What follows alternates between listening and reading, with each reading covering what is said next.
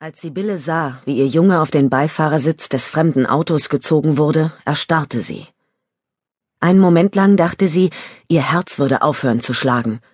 Sie hörte noch den erstickten Schrei, den Lukas ausstieß, bevor ein tätowierter Arm aus dem Inneren des Wagens auftauchte und die Tür mit einem Ruck zuzog.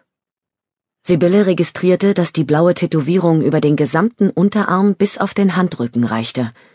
Als der Wagen Sekunden später mit quietschenden Reifen davonschoss, fiel die Starre endlich von ihr ab und schreiend rannte sie los. Das Heck des Wagens wurde schnell kleiner. Ihre Lunge brannte, sie sog japsend die Luft ein und hatte doch das Gefühl, den Sauerstoff nicht schnell genug in den Brustraum pumpen zu können. Mit einer schnellen Bewegung wischte sie sich mit dem Unterarm über die Augen und konzentrierte sich ganz auf den stampfenden Rhythmus ihrer Beine. Sekunden später war das Fahrzeug hinter einer Straßenbiegung verschwunden und mit ihm ihr Kind. Lukas! Sibylle blieb stehen. Sie spürte ein unangenehmes Ziehen an verschiedenen Stellen des Kopfes und der Brust. Das Brennen in ihren Lungen hatte aufgehört und auch der Schmerz in den Beinen war verschwunden.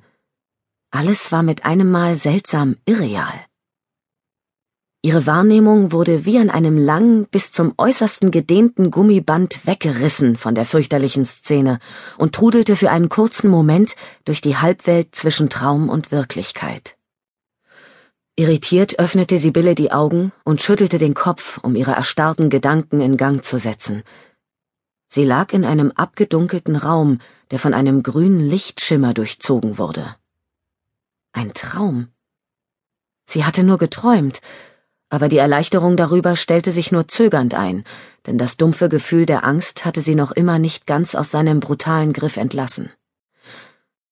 Und sie wusste nicht, wo sie sich befand. Sie drehte den Kopf zur Seite. Ihr Blick fiel auf zwei Monitore, die neben dem Krankenhausbett, in dem sie lag, auf einem Gestell aufgebaut waren. Helle Punkte wanderten auf grünem Hintergrund, nervös von links nach rechts und zogen dabei Schweife hinter sich her, wie kleine Kometen.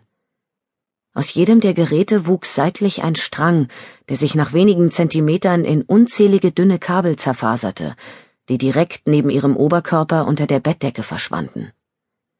Sie hob den Kopf an und spürte wieder dieses Ziehen, von dem sie aufgewacht war.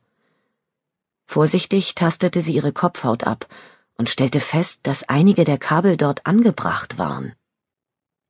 Eine unsichtbare Hand legte sich um ihre Kehle und drückte zu.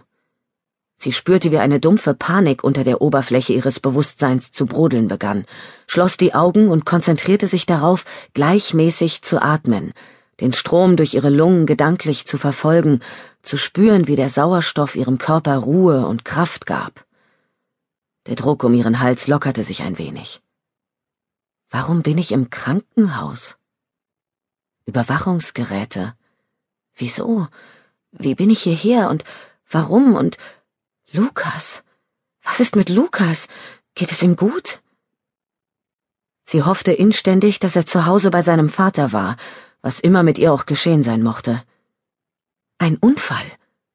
Sie musste einen Unfall gehabt haben, das war die einzige Erklärung. Vorsichtig richtete Sibylle sich auf, wobei eines der Kabel wie eine dünne, kalte Schlange unangenehm über die nackte Haut ihres Rückens huschte, dort wo das Krankenhaushemd auseinanderklaffte. Mit einem Gefühl des Schauderns schlug sie das weiße Laken zurück.